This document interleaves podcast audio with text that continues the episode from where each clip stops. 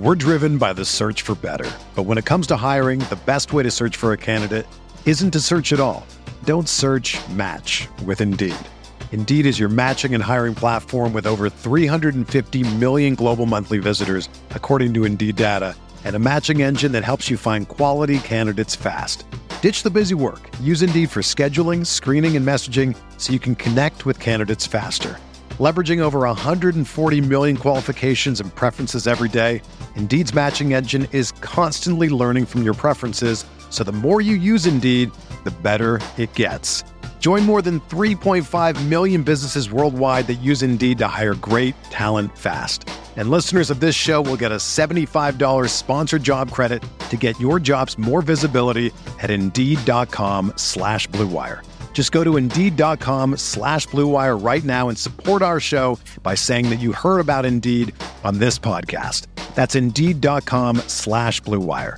Terms and conditions apply. Need to hire? You need Indeed.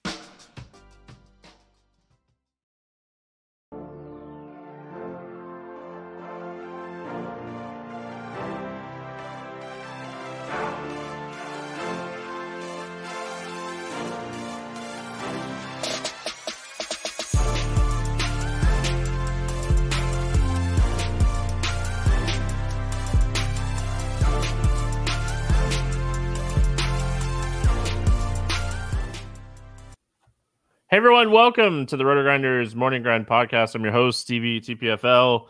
It's Friday, it's October twentieth, it is twenty twenty-three. We have ten N F L games to talk about here on the Week seven main slate breakdown first look. It's such an interesting first look now because we're doing it one day later in the week. But um, first look for us, um, I'm like eighty percent done with my research, so I'm I'm in a pretty good spot coming into the podcast, joined as always on the N F L podcast by Keith Eyster, Eyes eight one nine. Keith, Thursday Night Football, ugly. Let's uh, let's talk main slate, um, but I don't know if it's going to get much better.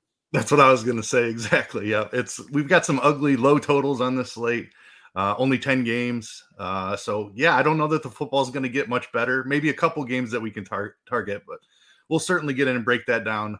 I've been busy with uh, some N B A preseason stuff, uh, some some M L B playoff projections. So I'm I'm not quite eighty percent of the way there, but have a pretty good handle on the slate and and definitely feel like we can give the people a good breakdown.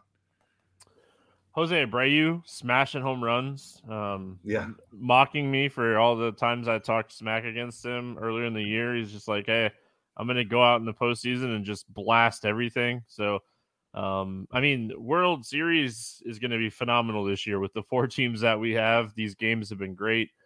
Um, so just, just wild baseball and N B A preseason projections sounds awful. I'm just going to keep it. I'm keeping it real. Um, that sounds terrible. So, um, hopefully you can enjoy a nice little glass of scotch when we get done with this thing. Cause, uh, N B A preseason projections.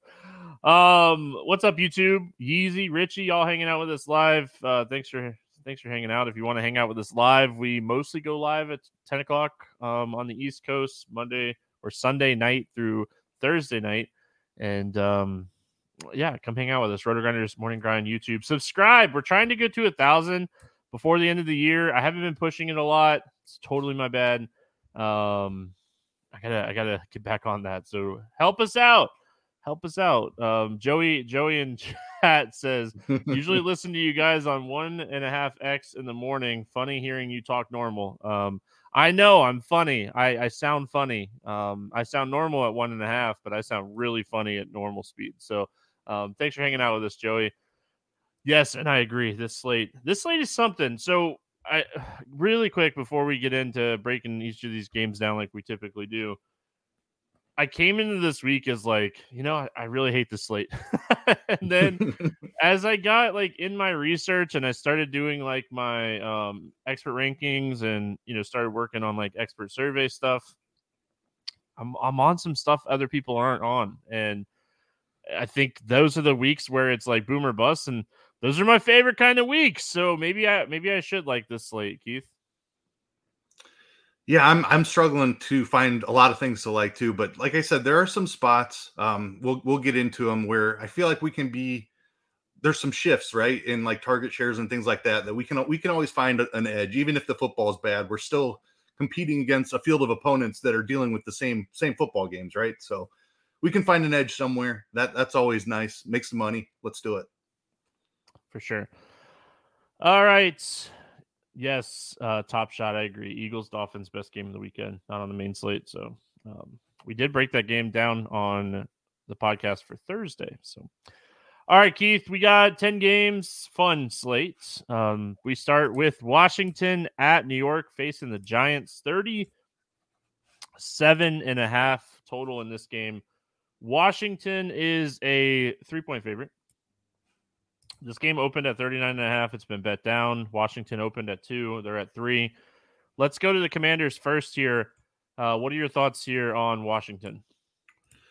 Yeah, I mean, the Giants defense has been much worse than last year, so I think that we can target some Washington players here. I mentioned a bunch of low totals across the slate, so I don't think playing anything on this slate is crazy, honestly. I don't know if that means I'm getting to Sam Howell. Um, I think Brian Robinson Junior is is completely fine uh, at his fifty-eight hundred dollars price tag.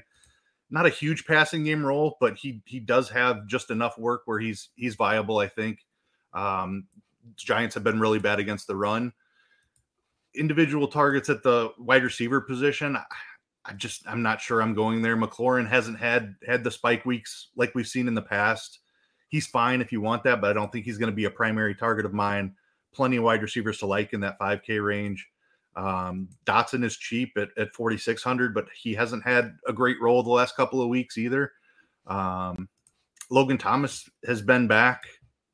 He's okay, I suppose, at thirty-five hundred. We saw one one massive target week for him, but then he kind of fell off last week against Atlanta. So Not loving loving this spot for Washington. I think Brian Robinson is my favorite play here, um, pr- probably fo- followed by McLaurin or Curtis Samuel. I didn't mention he's been involved as well. He's he's four K. So um, this I'm not stacking up this game. I, I think there are a couple pieces on the Giants side that are usable if you want to make a, a secondary stack here. Um, Robinson or, or McLaurin are, are the two I'm looking at. Robinson is one of my favorite running back plays on the entire slate. Um, I was doing expert rankings last night. I have him ranked first on DraftKings this week. I think that oh, he baby. is an extreme value, like just guy that is jumping off the page for um, my my ratings and stuff that I use for N F L. Just absolutely phenomenal value play. So I love this spot for Robinson. I'm going to be playing a lot of him. I think he is like two thousand dollars too cheap uh, for a matchup against the Giants. And obviously you're a little bit worried about Gibson, but Robinson is a guy when they're up, he's going to get the carries. He'll, he'll get the, you know, eighteen to twenty-two carries in a game that they're up. They should be up in this game. They haven't been up in many games this year, and Gibson's been getting more and more work. I think Robinson-Washington defense combo is really interesting this week.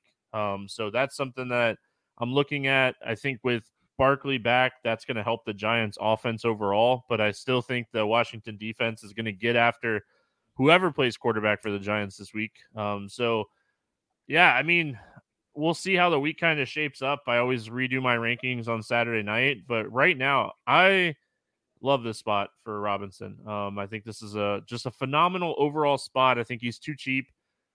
My other thing is, like, I think there's a lot of underpriced wide receivers. Uh, the more that I, like, dug through this slate, and I think you could pay up at running back.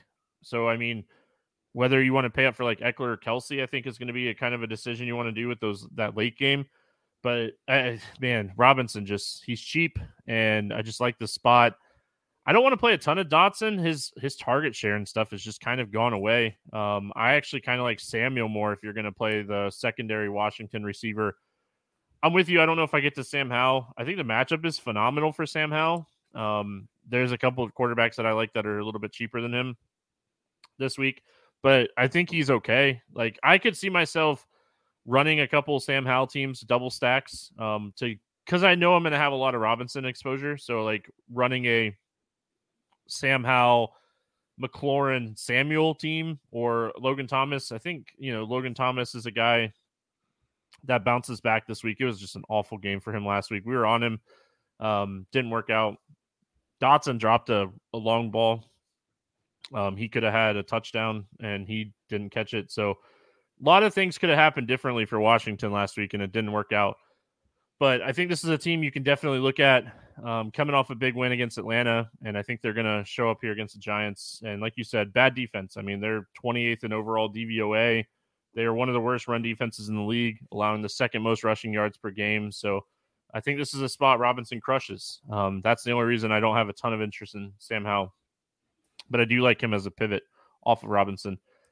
Um, in large shield tournaments, I think you could take some shots on Gibson this week. We don't have a ton of cheap running back options, um, depending on like what happens um, with the Chicago Bears situation. So we'll see how that kind of pans out. But I think everyone, the chalky, everyone's going to play the chalky running back cheap option here. Um, I mean, he's just he's a phenomenal play in Evans at four K. So we'll talk about him when we get there. Other side of this game, the Giants. They stink. Um, the one thing that I do like about the Giants here is now we're starting to see like Robinson emerge as wide receiver one, like where he's healthy. They're running plays for him. Eight targets last week. I think Wan'Dale Robinson is way too cheap at thirty-eight hundred for his role that he is kind of. They slowly brought him back, Keith. We saw the we saw the routes. Slowly we're bringing Robinson back. Now he's thirty-eight hundred, and he's one of the top value plays on the slate for me. Um, so what are your thoughts on the Giants and Robinson here? Yeah, I mean, you have to have some interest just because of the volume. I will note that I think like he's going, going to be popular here, so I'm probably going to end up underweight, and it's because he just runs so many of his routes close to the line of scrimmage. They they do a lot of stuff behind the line of scrimmage with him. If he scores a touchdown, obviously it's it's going to hurt because he's put up decent production without touchdowns. Eight targets last week, and all of his targets are super catchable just because of the of how they're using him. Um, so he caught all eight of those last week. I think he's a phenomenal floor play. Play him in cash, certainly. I don't know that I get there in tournaments. Um, I Darius Slayton is this one hundred dollars less, and he has much more big play potential. I like him as a pivot here. Um, The volume certainly in Robinson's favor, but Slayton has has seen enough work here recently. Six targets last week. Um, he's had at least six targets in, in three of six games. So it, he does have a role. Obviously, his his role is much more risky because he gets car- targeted a lot further down the field. So he could very well put up a zero here. Um, but I think his upside is a little bit higher than Robinson. So if Robert, Robinson comes in at like twenty percent, I probably end up under the field on that, and I'll I'll go over. overweight on somebody like Slayton. Even Jalen Hyatt's been running a, a fair number of routes here recently, so I don't hate him as a pivot. Um, but I'd be looking to get away from Robinson chalk in tournaments. I think Waller is a good pivot off of um, Robinson. Waller is his his route running is still very, very high. Um, and like we have some cheaper tight ends that are interesting this week that are getting some ownership. We have expensive, obviously, Travis Kelce. Um, definitely a week you can run like a two tight end set and use Kelce as like your flex play because he he has the potential of like a wide receiver one this week. Um, so interesting builds by using like a cheap tight end and then using Kelce as like your flex and like playing him as a wide receiver. Um, I think is something you can do this week because I mean I think overall uh, the scoring is going to be a little bit lower this week than we've had in weeks past. We're still going to have some games go off, and we're still going to have, you know, high D F S scoring. I just meant like N F L scoring in general is going to be down this week. Um, I don't really have a ton of ton else to add. I will say that like depending on like if it's it's Barkley or if it's Taylor or Jones, I think Barkley's in play regardless just because of his volume. Um, I mean he's not coming off the field when he's out there, and I mean this is a guy twenty-four carries last week. You know, still got some catches out of the backfield. Ran for ninety yards against a tough Buffalo defense. Um, Washington is definitely a, a better defense against the run, but I mean, they're not the best defense in the world. They don't get a ton of pressure on the quarterback. I think that this is a game could sneakily go over the thirty-seven and a half, but I could easily see it being like a, a twenty-one to seven type of game too. So um, don't get too excited about this one.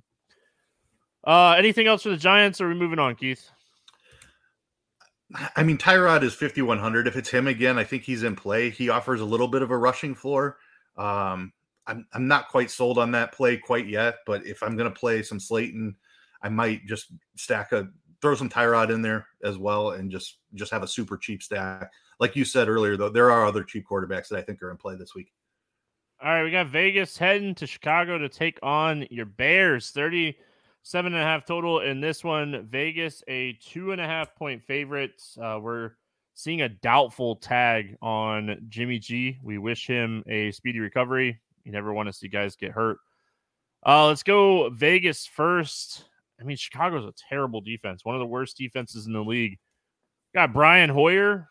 It sounds like it'd be Brian Hoyer. I don't think it'd be O'Connell. He wasn't great in that game against the Chargers. He wasn't terrible. I don't know if it really matters too much who's playing quarterback here. Um, what are your thoughts here on Vegas? I, I think it matters just because I'm interested in attacking the Chicago defense. I would much rather play Aiden O'Connell than Brian Hoyer. So I'm hoping that O'Connell gets the start again. I, I know he wasn't good in in that last one, but the Chargers have a, a decent pass rush. They're, they've been an okay defense, far better than the Bears, that's for sure. The Bears have no pass rush whatsoever. O'Connell played really well in the preseason. I think he's set up in a spot here where he could have some success. Um, we know where the targets are going. Adams and Myers have, have gotten so many of them. Still not sure Adams is entirely healthy, which makes me leery of, of using him at eighty-two hundred. He's probably too cheap for where he should be when he's fully healthy, but for the way that he's looked the last two weeks, I don't know that I can go there at eighty-two hundred. Um, Jacoby Myers is certainly back in play again. He's been eating up all the targets with, with Adams kind of banged up a little bit. Um, I like his price tag still. He's up to sixty-two hundred, which is just a slight increase over, over last week when I thought he was one of the best plays, one of the best values on the board at fifty-eight hundred. Um, I, I mentioned Michael Mayer briefly on the podcast last week, and I ended up on quite a bit of him by the time Sunday rolled rolled around. And that first drive, he caught like three balls, and I thought he was on the way to smashing. Um, unfortunately, Garoppolo got hurt, and he he ended up with a nice game. Um, six targets, caught five of them for seventy-five yards. He's only twenty-seven hundred, so he's one of my favorite cheap tight ends again this week, regardless of who's playing quarterback. I, I talked about it a little bit last week, just a super talented tight end. It takes tight ends, rookie tight ends a little bit to get on the field. They have so much they have to learn with their blocking responsibilities and everything, but he is, un, he's fully unleashed now. And, and Mayer, if he's going to get six, I could even see the targets going up from last week, six to eight targets for twenty-seven hundred. Sign me up for that. So I'm, I'm very much uh, invested in Michael Mayer again this week. Josh Jacobs. It's, I'm getting sick of, of, putting exposure into him for him to continually fail. The role is still incredible. Uh, the price tag is, is um, palatable. The matchup is phenomenal. So I think we have to talk about Josh Jacobs a little bit. I'm not excited about it. I really want to see it from him, but it's hard to ignore this matchup for him. Is the matchup phenomenal? I'm, li- I'm literally asking this from a statistics side of things. The, the Bears Chicago, have been, they've been really against good the against the run. It, I, yeah. I mean, like, I, okay, I won't. I won't say like really good, right? I won't say that, but I will say like, I mean, they're seventeenth in D V O A against the run. They're allowing eighty-nine rushing yards per game, which is twenty-fifth. Like, it's not like this isn't a matchup against Denver. I don't want to say like this is the best matchup on the slate. He's getting a ton of love everywhere. Uh, I mean, just uh, everywhere. So, I mean, I love being underweight on Josh Jacobs. It's like, he needs, he's not going to catch a ton of balls out of the backfield, depending on like who's playing quarterback. I mean, you know, he has been though. That that's part yeah. of the role has been has been incredible. He's been very involved in the pass. He did have eleven. He had eleven targets when um, O'Connell played. So if O'Connell does play, I think that obviously, I think that bumps up Josh Jacobs. Like, uh, I mean, I, I don't want to say I'm going to be underweight on Jacobs. I want to be. I want to see who's playing quarterback. Um, Because, I mean, yeah, the catching, the catching, I guess, is something that I've underrated on Jacobs right now. But I might be underweight on Jacobs on FanDuel um, more than DraftKings just because of the the point to half a point P P R. But, I I mean, I just I just want to say, like, uh, I don't know. Um, I think Adams gets involved. Adams was very involved um, with O'Connell when I think he had thirteen targets in week four when O'Connell played. Like, we'll see who's going to play quarterback. I don't see the upside of letting Hoyer start. Um, I mean, but I, I don't know. We'll see. Um, I think it's a, a coin flip right now. We'll see um, if it's Hoyer or O'Connell. I think if it's okay. I think if it's O'Connell, I think he's playable at forty-seven hundred. He's yeah, too I, cheap. I totally agree. Yep. Yeah. All right. Um. Oh, and really quick, I love the Mayer. We talked about him last week. We brought him up. We were like, question mark, is this something we need to note? And it was. I mean, you know, he got very much involved last week, and I don't think that's going to change. There's no reason for it to change. Um, so they they drafted this guy to replace uh, Waller. I mean, that's that's yep. what he was drafted for. All right, let's go to the Bears. Oh, man, the Bears. um, Justin Fields burned me hard last week. Bagnett Same. is playing quarterback, it sounds like. It it doesn't sound like Fields is going to miss the rest of the season with the thumb, um, which I think is good if you're a Chicago Bears fan, because, I mean, Justin Fields looked really good in week four and five. Um, I think, like, you as a Bears fan, you're kind of excited to see, like, the talent start to come through. Um, what are your thoughts here when it comes to this offense in general? Yeah, I'm I'm really concerned. I mean, Tyson Bagent is a undrafted free agent. Um, got a little bit of work last week when Fields um, went down with the injury, and he, he actually looked competent. Um, he he was a very successful quarterback in college. He played at a very small school, but um, he, he's had some success. He looked good in the preseason as well. This Las Vegas defense, I don't think is necessarily anything to be afraid of. I just, I worry about the turnovers and him just protecting the football. Um, he threw an interception and he fumbled, uh, had a sack fumble. I, I'm very concerned about Max Crosby on the other side, generating pressure on this middling at best Bears offensive line, and Bagent just not getting rid of the football quick enough.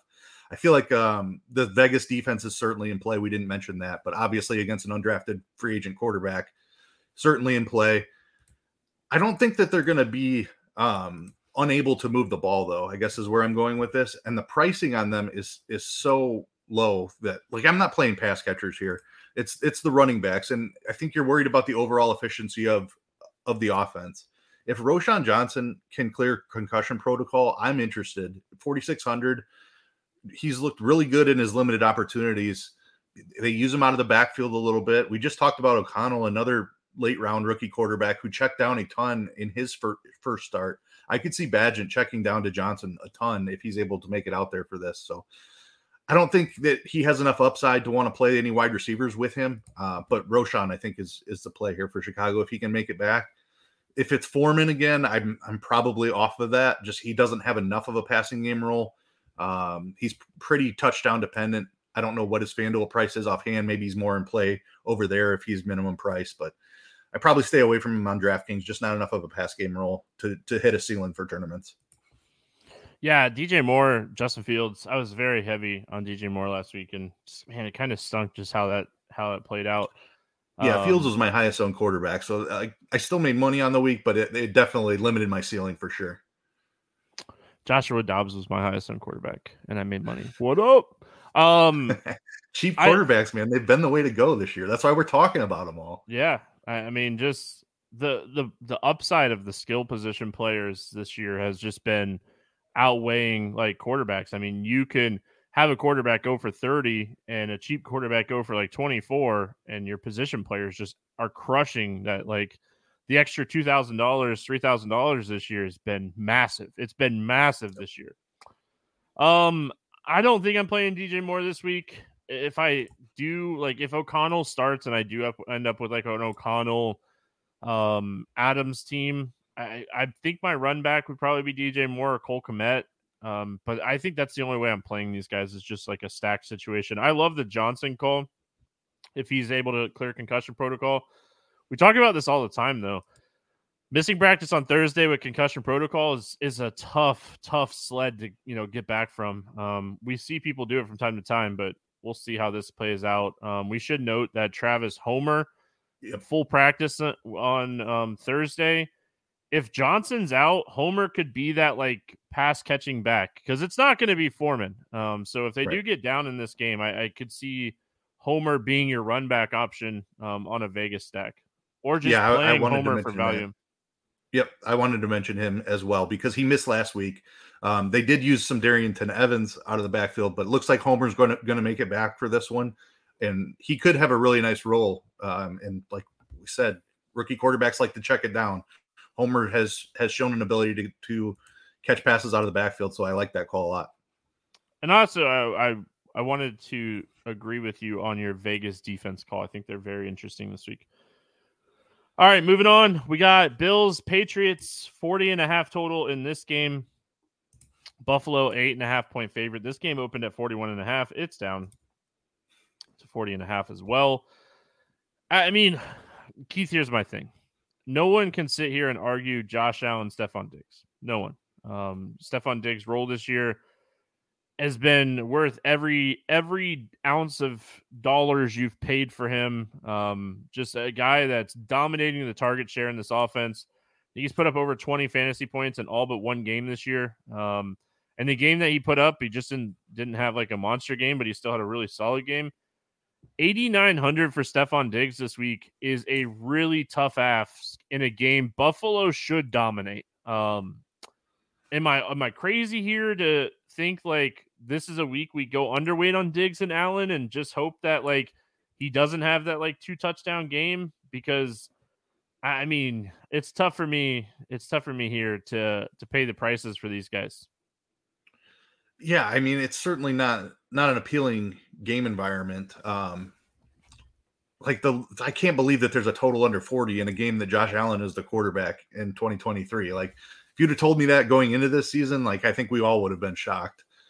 Um, yeah, I don't really know what to like. They're they're premium prices. These are the type of prices we play, play in like fifty point shootouts that we expect. So the total here is very concerning, which makes the price of of Allen and Diggs very concerning. Um, they're really the only two I'm interested in. James Cook just hasn't hasn't had quite the workhorse role that we we wanted to see from him. Um, Latavius Murray has still be, been involved. Uh, Damian Harris did did get hurt last week, unfortunately, so maybe that increases Cook's role a little bit. But I still don't think he's going to have the goal goal line role. Um, I kind of agree. I'm I'm lukewarm on this Buffalo offense, which seems wild to say. Just because of, of this game environment, I don't think New England can do much of anything.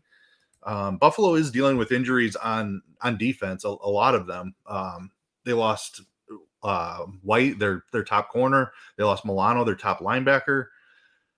So, like, but this this New England offense has just been so atrocious. It's it's really hard to like anything on that side, and it's it's hard to see Buffalo being pushed. And in years past, they didn't need to be pushed, but it kind of feels like all teams need to be pushed this this season. So I, I'm with you that the, the Allen Diggs stack is just a little bit too expensive, and I'm not all that interested in James Cook either. Yeah, I don't have a ton of interest in Cook. I, I will say, like, I like home favorites a little bit more, but, I mean, this they're a huge road favorite. My problem with James Cook is, I mean, Singletary gets rushing attempts, or not Singletary, Murray, Murray now. Um, yep. Murray gets rushing attempts, like, when they're up in a game, they're really okay with like sharing the workload. Um, Harris did get hurt last week. Highly, I, I, I would be shocked if he plays this week. So it might just be uh, Murray and Cook. So maybe Cook gets a little bit more, but I don't know if it's worth it on a slate where we have so many, I mean, so many good running back plays this week. There are a lot of good running back plays this week. So um, I had no issues like um, finding running back plays on a week where, I mean, maybe that's just because the football is going to be awful, but um, yeah, I just, I struggle paying the price. I'm not going to sit here and tell you not to r- roll out. Like if you're running, running one fifty to roll out some Allen Diggs teams, run it back with like a Kendrick Bourne on the other side of this game. Uh, let's go to the New England side. I think Buffalo's defense interesting. Like if you want to play Cook, maybe pair him with Buffalo's defense because they're so expensive um, and just hope that this game is just very one-sided and Cook gets a ton of run, but let's go to the Patriots. We talked about Kendrick Bourne last week. Um, one of the things that we got right, uh, he's cheap again, came back with eleven targets, looked healthy, and they need to get this guy going. We we talked about that last week on how Mac Jones just needs to get it going in general. He had eleven targets on thirty-three pass attempts. He had thirty-three percent of the targets last week for Mac Jones. Um, what are your thoughts here on the Patriots? Yeah, it's, I think it depends on on Juju being out again and uh, Demario Douglas as well. If both of those guys are out again, then Kendrick Bourne might be one of my highest owned wide receivers. The role is just incredible. I don't think Devontae Parker is anything to be worried about on the other side as far as st- stealing target share. He just he hasn't produced in several years. Bourne very clearly ahead. Um, so forty-four hundred for a number one wide receiver, a team that's going to be trailing, we certainly assume. And a Patriots offense that's like shown they they have no problem airing it out a little bit when they, when they get behind. So I Kendrick Bourne is the very clear run back if you're if you're doing the Allen Diggs stack. Um, I think for me to play a ton of him, it's going to depend on, on Juju and Douglas being out again, though. I'd be a little concerned that the like if he sees twenty-five percent of the targets, he's probably still okay at forty-four hundred. Um, but without Juju and Douglas, the chance for thirty percent targets again is is just incredible. Um, Ramondre Stevenson is is really cheap. I don't know that I'm going there. Um, just Zeke has been cutting into his role a little bit too much. Like the price, it looks appealing when you first look at it, but then you look at his role this year, and it just it's getting worse and worse every week. So I'm I'm probably off Ramondre also, even though he's really cheap. I don't mind him. Um, like I, if they do get behind in this game, like dump downs, um, he is someone that can get four, five, six catches out of the backfield. You know, we saw it last week. He had, I think he had four. Oh, he had five. He had five catches last week. So um, you're just, I mean, you're hoping for a touchdown out of Stevenson. The talent is there. Uh, I mean, that is the one thing that like is there for Stevenson. You're kind of paying for that, but I mean, their their offensive line has been awful. Um, so I mean, that's the the biggest concern is just getting it going offensively. Um, but I mean, Buffalo is a team that is kind of like. They're okay against the run. They've been really good against the pass, but they're okay against the run. So maybe Stevenson is a guy we should have on our list. Um, I have him ranked on DraftKings. I think that I think his price on D K is super fair. Yep. All right. This game is awful. All right, moving on. It, it's Cleveland at Indianapolis. Um, this game opened at thirty-nine and a half. It has since been bet up to forty and a half. Cleveland, a three-point favorite. They're they're a favorite on the road because this defense is they're legit. This defense legit. It's legit. Um, tried to tell Keith last week he didn't listen to me. All right. Um, hey, Ayuk almost got there. If he had a touchdown, he and McCaffrey started off on fire too, and he got hurt. So uh, I know Cleveland ended up winning that game, which nobody saw coming. Their defense looks phenomenal. I'm not disagreeing with you that it's a very good defense. My argument was that San Francisco's a very good offense also. And they were having a little bit of success there. Uh, McCaffrey going down certainly did not help. Debo got injured in that one as well. But they're they're a strong defense, no doubt. No argument here.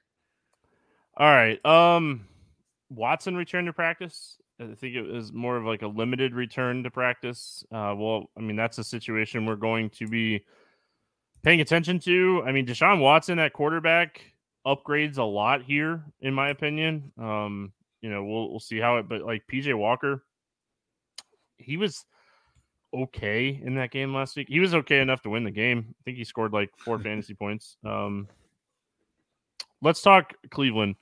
Let's talk Cleveland, P J Walker, and let's talk Cleveland Watson. Um, Cleveland with Watson, I think Cooper is okay. I just, I hate that like his price got bumped up. And I mean, the Colts are a very pass funnel defense. Has me a little interested in the passing game here, but I think like, for me to get in Cleveland, it's probably more of like one p.m. only type of slates. Um, what are your thoughts on the Browns? Yeah, I I mean, it's in a dome here. Just the quarterback play with P J Walker would be very, very concerning for me. Um, Cooper got a price increase like you mentioned. Like I think I think Cooper is still my target. Um, just Elijah Moore is, is – I'm not seeing the upside there. Um, he's cheaper, obviously, but just, Cooper has the ability to go for – one hundred yards and two touchdowns. I don't think Elijah Moore has that type of upside. So I'm I'm off most of everyone here except for Amari Cooper. I would not play P J Walker. Just give me Cooper by himself and hope that all the production goes his way. Um, not interested in the tight ends. Not interested in the running backs, especially if Kareem Hunt plays. Um, if he is out, maybe you can take a look at Jerome Ford, but I don't love the matchup here against Indy. They've definitely been better against the run than they have against the pass. So probably Amari Cooper, the only piece I'm looking at for Cleveland here. We did see in that Baltimore game that Ford um, can catch the ball out of the backfield. So, I, I mean, if Hunt is out, Ford, I think, is cheap enough where if he got like six catches out of the backfield and was able to do anything on the ground, um, he has a little bit of upside. So I don't hate Jerome Ford. Like, saw him fall in the end zone a couple times already um, this season. So, yeah, there's always that. Um, but, yeah, Cleveland's tough. The only thing, like, here for me is, like, I like Pittman a lot this week. Um, His his target share is just massive. Granson looking like he's doubtful to play this week um, with the concussion. Didn't practice again on Thursday. So, I mean, I think Pittman's interesting. I think Downs is interesting. So, like, I always like to try to run it back. I don't know if this is necessarily a spot you have to run it back. I think both defenses in this game, very playable. Um, I don't I don't think I'm touching quarterback play in this game. Uh, Minshew, Watson, whoever plays at quarterback on either side. Um, I just I think there's better cheap options this week. Yeah, I agree with you. I'm not, I'm not interested in in quarterbacks at all. Um, surprised to hear you on Pittman, but the role is is undeniable. It's just the role. It's like, the role. Yeah. yeah. Yeah, it's it's not a great matchup, but those when you get into double digit targets on, on DraftKings particularly, that, that can be super value. And they play valuable. a lot of man too, though. Like Cleveland plays a yeah. lot of man. Yeah, that's definitely true. But you get one touchdown for Pittman with all that volume, and, and you're cooking for sure. So definitely understand that. I like him as well. Um, Downs' price is is coming up, but it, like he supported this. His role has supported this price tag still. So still a little bit underpriced in my opinion. I'm fine with both of those. I, I won't play him together and I won't play him with Minshew, but as as a one-off type of piece, or if I'm playing some Ford or, or Cooper, I, I don't mind that little secondary correlation. Running back is so tough here. Like, I don't think Zach Moss is going anywhere. He just, he looks too good. Um, he didn't have a, a great game last week, but he did find the end zone. Like he's just, he's going to be around. And until Taylor gets back up to full speed, I don't think we can, we can touch this running back situation. Um, sorry, I got distracted by watching Derek Carr throw the ball downfield to Olave and Olave stop, and like the ball was ten yards out of bounds, and Derek Carr is screaming at Olave. It's not the guy you scream at, man. You scream at yourself. Uh, this game's ugly. I, I really think this game's yeah. ugly, just in general. Um, a- again, like the reason I have interest in Pittman is the role opportunity. Uh, I mean, Minshew is going to lock in. Um, any interest in Ogletree at minimum salary as a tight end if Granson sits, or is that just reaching and we just take shots maybe on like Downs or Pierce? I just, I think Mayer has so much upside, even with the, the quarterback downgrade, that I, I'm just going to go there. If I didn't have any other option at twenty-five hundred or twenty-seven hundred, he's a couple hundred more. So I guess if I, I absolutely needed that two hundred bucks, I, I would be fine with it. Um, he's shown a little bit of talent, and there's just nobody left in that tight end room. They're, like they're not going to use Mo Alley Cox as a receiver. Like he's kind of been pushed out of the rotation here. So yeah. I think he's fine, but I, I strongly prefer Mayer if, if choosing between the two. Yeah. I think I spend up and get one of the Atlanta tight ends, um, Musgrave at Green Bay. Um, all right, moving on. We spent way too much time on that game. If that game shoots out, I'm going to get crushed this weekend. Just know that. Atlanta at Tampa Bay. This game was at thirty-eight and a half. It's down to thirty-seven and a half. Tampa, two and a half point favorite here um, at home. We'll go to the Atlanta Falcons first. Um, Drake London, another good game, fifty-one hundred again. Um, he seems to be potentially underpriced. Um, Desmond Ridder throwing the ball more. Really good to see Atlanta kind of open up the playbook a little bit for this young quarterback. Um, and he's looked good doing it. Like, I mean, it's not, it's not bad. Uh, they competed with Washington last week. Tampa should do a good job shutting down the run. I mean, you, you got to beat Tampa on the outside or across the middle. What are your thoughts here on Atlanta? Yeah, I'm interested in some Ridder. He, he brings some rushing upside. So that gives you a nice floor. Um, I, my best lineup actually last week was, was a Ridder stack. Uh, didn't have Mostert, so didn't quite get there. Um, but I think he's in play again here. Like you said, he's throwing the ball a ton. Like this, what the most frustrating thing was Atlanta's offense last year. You just knew you were getting like twenty-five dropbacks and it was just unplayable. Now he has these talented receivers who were drafted at the top of the draft in Drake London and Kyle Pitts, and they're finally starting to come up with some production here. So I'm, I'm pretty excited actually about this Atlanta offense. Ridder at fifty-two hundred is, is very much in play for me. He runs a little bit. Drake London got a price bump as well, but I still still think he's fine at fifty-one hundred. And then there's two tight ends that, that I think you can target. Uh, Kyle Pitts at four K is still way too cheap for his talent level. And Jonnu Smith has had a legitimate role here ever since week two, um, at least five targets last week. Uh, he had six in every game before that. Um, caught a touchdown last week, so he still got there. But Jonnu Smith's role, I'm totally fine with. Um, if I don't have the the four hundred to get up to Pitts with with London and Ridder, I'm fine going to Jonnu. Yeah, I mean, we're we're realistically Drake London and Pitts and Jonnu are like wide receiver one, two, and three. Um, they're using yep. Jonnu and Kyle Pitts in the slot a lot. And, I mean, Mac Hollins will get a few targets. I think he only had two targets last week. Scotty Miller had a couple targets last week. But realistically, looking at, like, snap share and everything else, like, I mean, we got to keep playing these tight ends, I think. Um, so I, I think both tight ends are in play. And I, I hate to say it.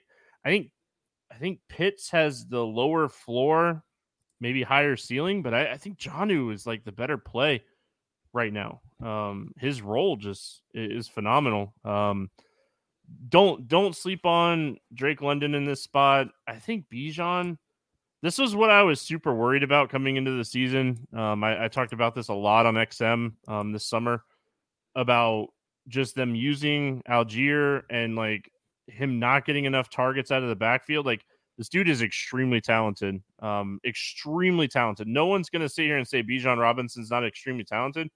Just, I mean, it's a two-headed monster, and he needs some touchdowns. Um, if they get behind in this game, I think Bijan out of the backfield, six plus, seven plus targets. So DraftKings, I think Bijan very much in play.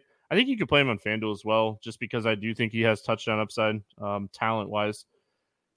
But uh, Atlanta, really interesting team. Um, I'm with you. I, I think Desmond Ridder is somewhat interesting um, this week. I think Tampa's interesting. Going to the other side of this game. Tampa's pass offense has not been awful, um, and you kind of want to throw the ball against Atlanta. Their run defense is, is somewhat good. I think this is a spot where, you know, kind of what we talked about with Sam Howell last week. We talked a lot about, like, McLaurin and, like, how you had to attack the outside against Atlanta. Atlanta ranks twenty-ninth in D V O A against the pass. They just haven't been challenged by many teams on the outside. I think Tampa is a team that can challenge them with with Godwin's and Evans, um, Godwin and Evans. If you're looking at these Atlanta guys, I think that you run it back with an Evans or Godwin. No one, no one has the right answer. Um, you can never get these guys right, but you play them both. Yeah, I mean, just from what you're saying about the the outside stuff, I, that leads me to Evans. Um, they're they're and they're so close in price. Like a lot of the times, Godwin will be like six or eight hundred cheaper than Evans, so that makes it a tougher call.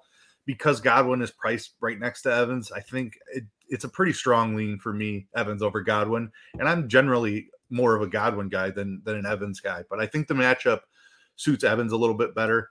Um, I don't know that I'm playing Baker. I probably just just go Ridder and a cheap receiver there and then go with a Tampa Bay wide receiver rather, rather than take up some exposure on Baker stacks. But I don't think it's crazy. He's he's really cheap. He's not even that much more than Ridder, honestly, just a hundred more, in fact. Um, so I don't think it's crazy, but I try to limit my pool a little bit, and I, I'll just hope to to find, get the guy who has the rushing ceiling as well. Um, so Ridder over over Baker for me, but the both of the receivers in play for sure. I, I think we have to give Baker a thought um, because I mean he does scramble run, like he he's not like a design run guy. But he'll have these like sc- scramble eight, nine yard runs from time to time. Um, and he could throw like he, he has so much talent around him. The talent is why you take shots on Baker Mayfield. Like, he, I don't want to say it, but he's actually looked okay. I mean, like we knew he was going to struggle against Detroit. Detroit's defense is, is super underrated. I think people are starting to come around to it now. Um, we knew he was going to struggle. We talked about it last week. I think this is a fantastic bounce back. Like, again, I don't think Atlanta's defense has been challenged enough when you're just looking at like who they've played this year. I, I mean, they played Carolina week one. They played Green Bay week two, Detroit in Detroit week three, um, Jacksonville week four, across the, across the pond. That was a weird game where all the players looked exhausted. Houston week five, Washington week six. They, I'm not putting Baker Mayfield ahead of any of those quarterbacks. I'm just saying, like, this team, this defense hasn't been challenged. And when they have been challenged, they've struggled. So, um, I mean, look what look what McLaurin did last week. I think that's a perfect example of the upside that is potentially there for one of these guys, and I think I'm with you. I think Evans is the guy. McLaurin had six for eighty-one. If he scored a touchdown last week, he would have been very highly up there with a bunch of the other wide receivers. So Evans or Godwin, I'll probably play both of them. Um, I'm not getting cute and going to like a Trey Palmer. He is getting more involved. I don't think this is a week I play Otten, even though this defense has struggled against tight ends. His role is just so minimal. Um, I, I think it's Godwin or Evans, maybe Baker, Evans, and Godwin stacks. I think that Baker's cheap enough that you can make that work. Uh, we do have a question in YouTube if we have any interest in White. I like his role. Um, he, he's on the field a ton. Atlanta's run defense is solid. I think this is tough. Yeah, I, I like his price more so than his role. They've been using Keyshawn Vaughn quite a bit the last they couple have, of weeks. You're right. Uh, yep. So is it, I think is, he's taken a bit of a role hit over the last few weeks, but the price is coming down with that. As a guy who's talented catching the ball out of the backfield, I, he's certainly in play. Um, I would use him as a run back on, on Ridder stuff more than I would use him as the guy that's going to run for two touchdowns. I think I think his upside comes from catching the ball out of the backfield. He, for what it's worth, I don't even have him White written down on my on my sheet. Um, and I have, I think I had like thirteen running backs written down. White didn't make my list. All right, moving on. We got Detroit at Baltimore. We're driven by the search for better. But when it comes to hiring, the best way to search for a candidate isn't to search at all. Don't search, match with Indeed. Indeed is your matching and hiring platform with over three hundred fifty million global monthly visitors, according to Indeed data, and a matching engine that helps you find quality candidates fast. Ditch the busy work. Use Indeed for scheduling, screening, and messaging so you can connect with candidates faster. Leveraging over one hundred forty million qualifications and preferences every day, Indeed's matching engine is constantly learning from your preferences, so the more you use Indeed, the better it gets. Join more than three point five million businesses worldwide that use Indeed to hire great talent fast. And listeners of this show will get a seventy-five dollars sponsored job credit to get your jobs more visibility at Indeed.com slash BlueWire. Just go to Indeed.com slash BlueWire right now and support our show by saying that you heard about Indeed on this podcast. That's Indeed.com slash BlueWire. Terms and conditions apply. Need to hire? You need Indeed. forty-three and a half total in this game. Baltimore, a three-point favorite. Um, crazy. This game, Baltimore and Detroit has the highest total of the one o'clock games. um, when you're thinking about like just defense in general and stuff, um, Baltimore three point favorite here. We'll go Detroit first. Um, the running back situation, it sounds like Montgomery's not going to play. Uh, I mean, as of right now, it doesn't seem like um, it doesn't seem like he'll play. Gibbs practiced Thursday. That could be huge. Um, if he's back, you know, it's a hamstring injury. Is he going to play one hundred percent? Reynolds is banged up. The running back room is banged up. Saint Brown was Saint Brown last week, Keith. twelve catches, one twenty-four. Scored a touchdown. What are your thoughts here on Detroit? It's really tough with the running back situation. Um, if Gibbs is a go, is he a true lead back would be my question there. I kind of feel like he's not, but who who else do they have is the question. Like, I don't think Reynolds is playing either. So are they going to run Divine Ozigbo a ton? Like, I think this might be a spot where Jared Goff throws the ball a ton, which means I have a bunch of interest in Amon-Ra Saint Brown and Sam Laporta.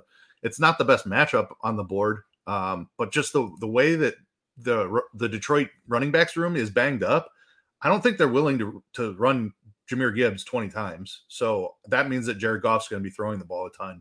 So I don't know if I want to double stack it because I feel like the like he's outside. He always plays worse away from that the dome at home, um but I certainly have interest in in using either one of these guys, Saint Brown or Laporta, um just as a secondary stack with Baltimore stuff, as a run back with Lamar stuff. um yeah I mean I, I think the pass catchers have a lot of upside e- even in a tough matchup. Yeah, spoiler alert, Lamar Jackson is way too cheap this week, um yeah. on DraftKings anyway. I think on FanDuel he was he I ranked him first on FanDuel, so he must be too cheap on FanDuel too. um way too cheap Way too cheap. We're seeing like Lamar Jackson run the ball more too. I, so I'm with you. I don't think this is a spot I play Jared Goff. Um, I think it's a really tough spot. Jared Goff has looked phenomenal this year. Let's just give him credit. Um, he's looked great. Detroit's defenses look great. Detroit as a whole has looked great. Um, in spots, I'm, I'll put, I'll play Jared Goff, no problem. Um, especially when he's at home. Tough matchup in Baltimore. I am, I'm looking at Saint Brown. I'm looking at Laporta, and that's more of just. I, I could play Laporta and Andrews together because of the role for these two tight ends. They're two of the top three tight ends on the slate this week. Um, so double stack tight ends with like a, a Zay Flowers and Lamar stack, I think is very playable. Um, or just play Saint Brown. But I, I like Saint Brown and Laporta a lot. I think that this game has a ton of potential for the one o'clock games. Let's go to the Baltimore side. I already kind of said it, Keith. I think Lamar is underpriced. Um, thirteen rushing attempts last week. Over nine rushing attempts now in four of the last five games. He's running the ball. Over forty-five rushing yards in four of the last five games. This is a guy that has two touchdown rushing upside, and he's seventy-six hundred at quarterback. Um, talk to me here about Baltimore. Yeah, Baltimore might be my favorite team of the week. Uh, and it's not because of the matchup. Like, Detroit is a very good defense. I don't think they've really been tested a ton, though, either. They play in a really weak division. Um, obviously, they they held Kansas City down in week one. That was a Thursday night game to open the season, so maybe you can say that, that Kansas City wasn't quite at peak performance there.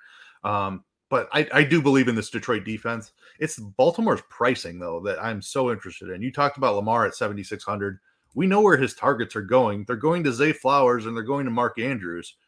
And both of those guys are fifty-seven hundred. Like, that is way too cheap for the talent on this offense and the, the amount of volume that they're receiving. Zay Flowers with another eight targets last week. Uh, we know Mark Andrews has double-digit target upside. We've seen it multiple times before. Six targets for him last week. Um, I'm like, you can double-stack Lamar, and I don't think you have to do that, but the price of his two pass catchers, I think it's very viable to double-stack him this week.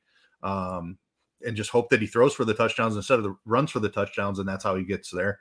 I'll have single stacks as well, because he obviously has as much rushing upside as anybody in the league, but it's a tough matchup. But we talked about low totals across the board on the entire slate. So I think Lamar um, is my favorite quarterback on the whole slate. I'm going to play a ton of Zay Flowers and a ton of Mark Andrews with them, because that's where the ball's going. I don't think Odell Beckham or, or Rashad Bateman is near enough involved for me to want to take chances on them. They're both really cheap. If you have a different opinion on that, um, by all means. But I think I even prefer Nelson Aguilar over like Odell Beckham. Like, Beckham just doesn't look like he has any juice left. Bateman has trouble staying on the field.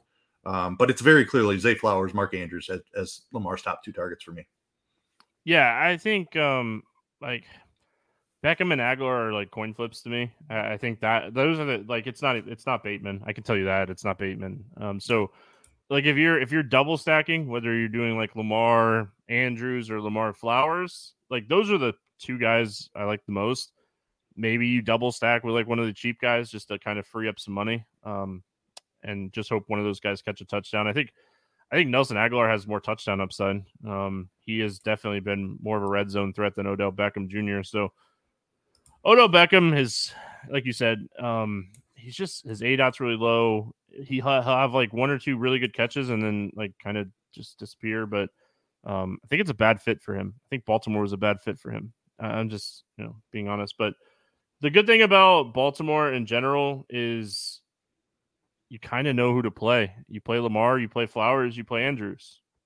Yep. Yeah, there's some secondary pieces here, but you're not touching the running back situation. Detroit has been phenomenal against the run. I mean, they rank third in D V O A. They're rank, they're Uh, rated number one on Pro Football Focus as run defense. I uh, just, yeah, no, no thoughts and no chance I'm even touching this year. Uh, running back situation. Uh, Lamar's the running back anyway, so it doesn't matter. You get to yep. play him a quarterback. All right. Arizona at Seattle. We move to the four o'clock games. I think all of the four o'clock games are solid. Uh, you know, we talked about like how this week kind of, eh, All four, all four of the four o'clock games, I think, are super solid. So um, I don't want to be winning a tournament heading into the four o'clock games with very low P M R. Uh, that's all I'm going to say. Uh, forty-four and a half total. Seattle seven and a half point favorites. Arizona. Kyler Murray got activated this week. Um, it sounds like Dobbs is the guy, though.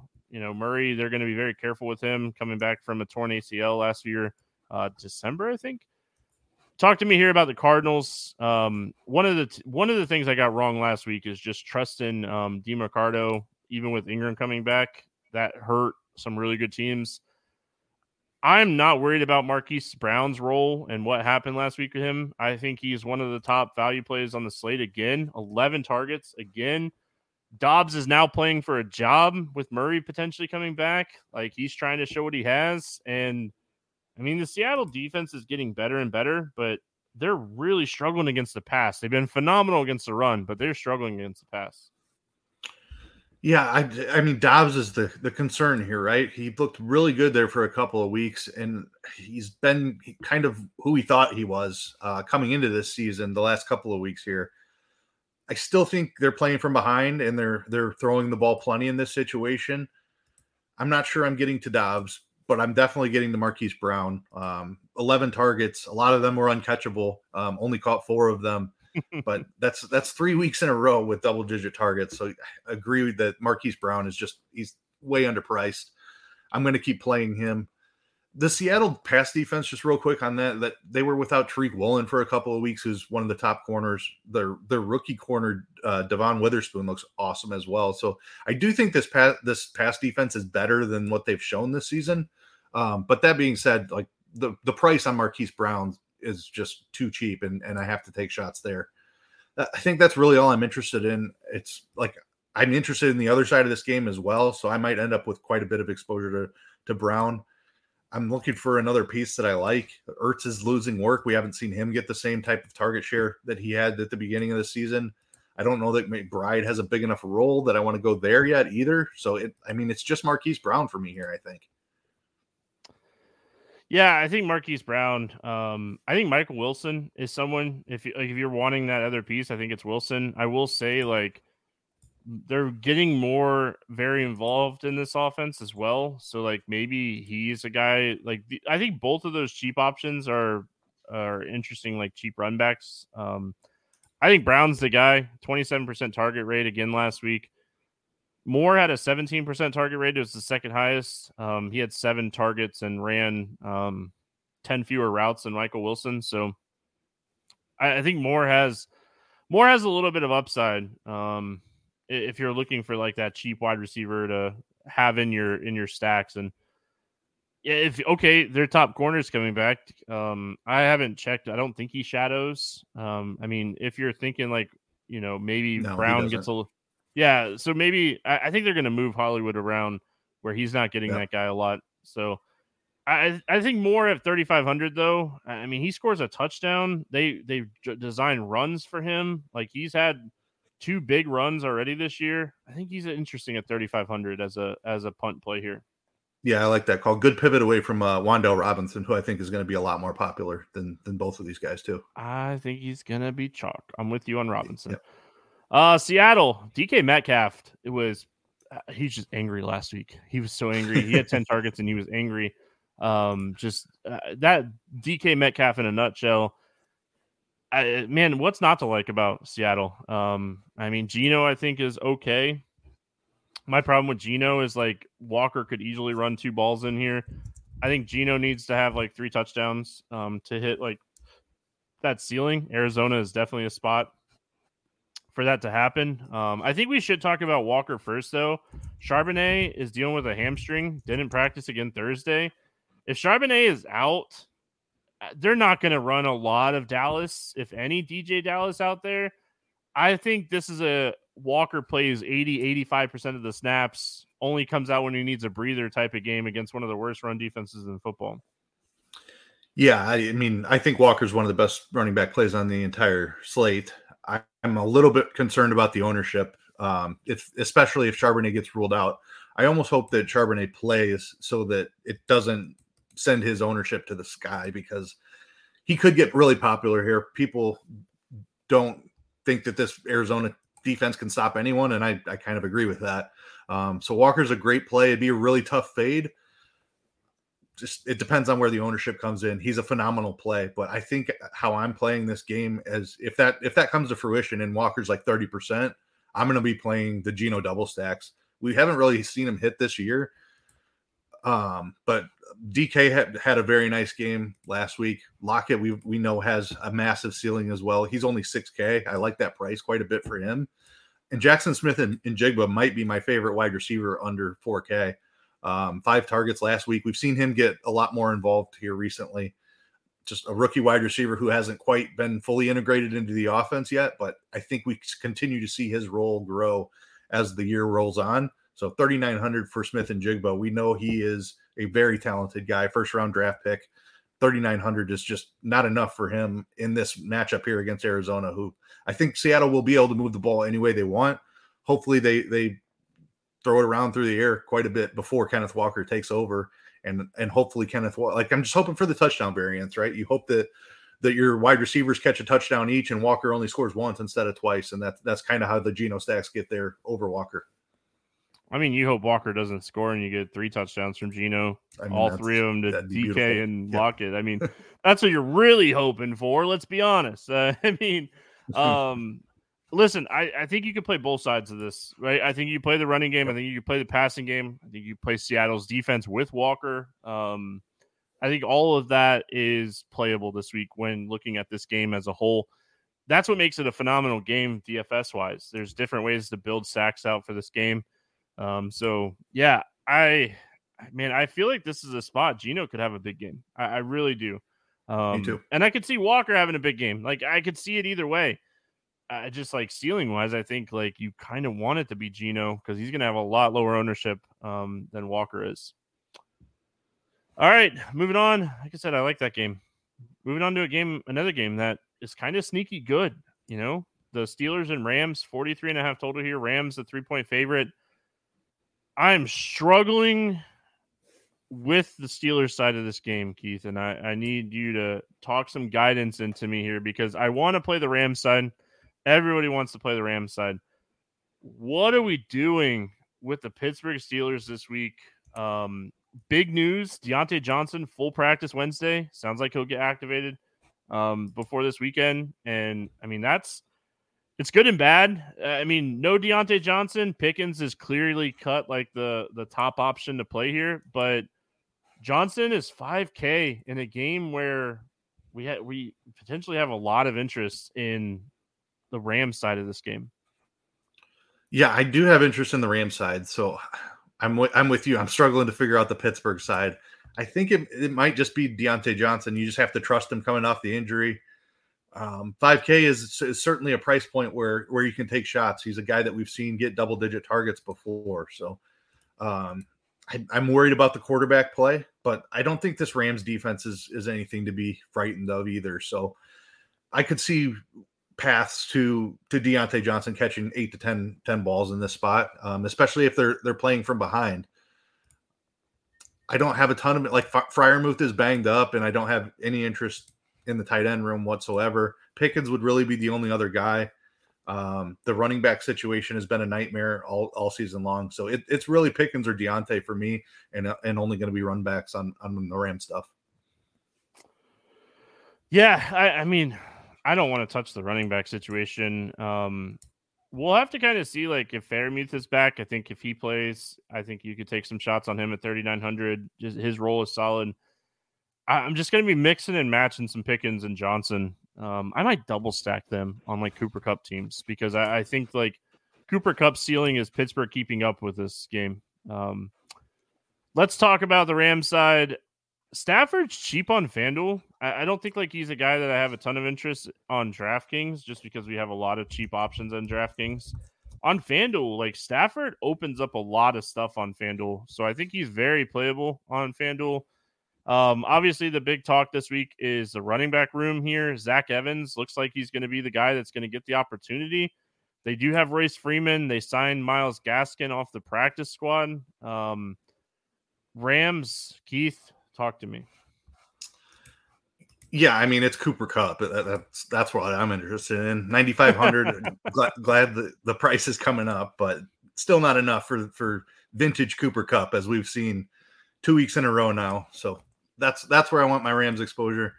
The running back situation, I'm a little bit concerned about. Like, it seems like Zach Evans should get the opportunity, but they also have um, Freeman, like you mentioned, they called up Gaskin and they signed um I'm I'm forgetting his name right now. The the guy that used to be there behind Akers. Um oh man, I, I just had his name and I lost it. Oh, anyway, he knows the offense though. Um Darrell Henderson. They they yeah. they signed Darrell Henderson to the practice squad as well. Um He knows the offense. I feel like he could come in and have a role right away, even though he hasn't been with the team until a couple of days ago. So I don't know that Evans is, is a fantastic play. If he's going to get popular, I probably end up underweight. I do think this is a great spot for the Rams offense. And one of these guys smashes. I just, I'm not sure that it's as clear as, as the ownership on Zach Evans might, might think that it, like the field might think it is on, on Zach Evans. So going to keep an eye on that. If he ends up in the thirty percent range, I'm probably going to be underweight on Zach Evans. Um, if he, if nobody wants to play him because they're scared of it, then I, I probably lean into the, to the uncertainty and, and go over the field on Zach Evans. So just, it's an ownership play for me. Give me as much Cooper Kupp as I can fit in. I think Puka is really interesting as well. Um, we finally saw his targets take a little bit of a dip last week, but like we saw that in week three as well. And then he bounced right back with ten targets. So uh, Puka is expensive. And I think people are going to shy away from him. If he's, if he's low owned this week, I'm, I'm in on that for sure. Shout out to Head Chopper. So Chop has always been someone that I've trusted a lot when it comes to college football. He says that like Zach Evans was like a stud coming out of high school, went to T C U, got hurt at Ole Miss a lot with his, with injuries the last year. But like, I mean, if McVay gives this guy the ball, could be a huge um, play this week. So shout out to Chop. Um, for that, like, because again, I trust him when it comes to college football. The guy knows his college football. I love Cooper Kupp this week. I'm with you. Um, I don't know how much Tyler Higbee I get. I do like the fact that like he's projected for like four percent ownership. So um, if I double stack, you could, you know, Stafford, Kupp, Higbee on FanDuel, and that's FanDuel. Like I don't think I get to Stafford on DraftKings. I think that on FanDuel, um, at his price, I get to him and take some shots, potentially stacking Higbee and Kupp together um, over there. But I mean, FanDuel, there's some good tight end, tight end plays where like there's still a lot of value at tight end on FanDuel as well. But I think on FanDuel, if you're playing Stafford, you could double stack Cooper Kupp, Tyler Higbee. Um, you're hoping Stafford throws for three touchdowns because he's not going to rush and get you a ton of rushing upside. Um, I think that's it, right? Not much else to, to add. Um, thoughts on Chops? Thoughts on Evans? Yeah, I mean, it, it's great to hear that he's that he's super talented. I'm just I'm concerned about the the workload is the only thing. Like Sean the, McVay, the sign, baby. If, yeah, right. If, if like I could see, geez, whenever inactives come out or whatever, like if if Henderson gets elevated from the practice squad, now we've got another name to deal with who already knows the offense. Freeman has been up every week this season, I think. So he he certainly can be involved. I'm not doubting the talent on Evans. I'm not doubting the spot. I love love the spot against Pittsburgh, but it's it's the role that I'm concerned about. He's cheap enough where he doesn't need a huge role, but yeah, I, I mean, I'm in. I'm going to play some. It just depends on what the field ends up doing, whether whether I end up underweight or overweight. He's certainly a guy I feel like I want to take a stand on. Like I don't want to just play him at the field. I feel like I can can get an edge either if. If I feel like he's too, too being, if he's too popular, I want to be underweight. If he's not popular enough, I want to be overweight. Yeah. I mean, it's Thursday. We have him currently at eighteen percent on DraftKings. I think that's fair. Yeah. I mean, I like that number quite a bit. I'd probably go over that, over that number. The, it's the price. You're, yeah. If he, if we do project him as like the starting running back, four K starting running back against Pittsburgh, who's really struggled against the run this year. I mean, we guess we should have, you know, said that, but Pittsburgh's allowing one hundred forty-three yards rushing per game this year. It's the fourth highest in the N F L. Um, I mean, so that obviously helps the upside a little bit for a four K guy. I mean, you're you're playing him because he's four K. Um, that that's why you're playing him. Yep. All right, game of the week. I almost switched it just around um, because, like, just to finish on this game, but it's not my favorite game, so I left it. Because my favorite game is last. Chargers, Chiefs, forty-seven and a half total. The Chiefs a five and a half point favorite here.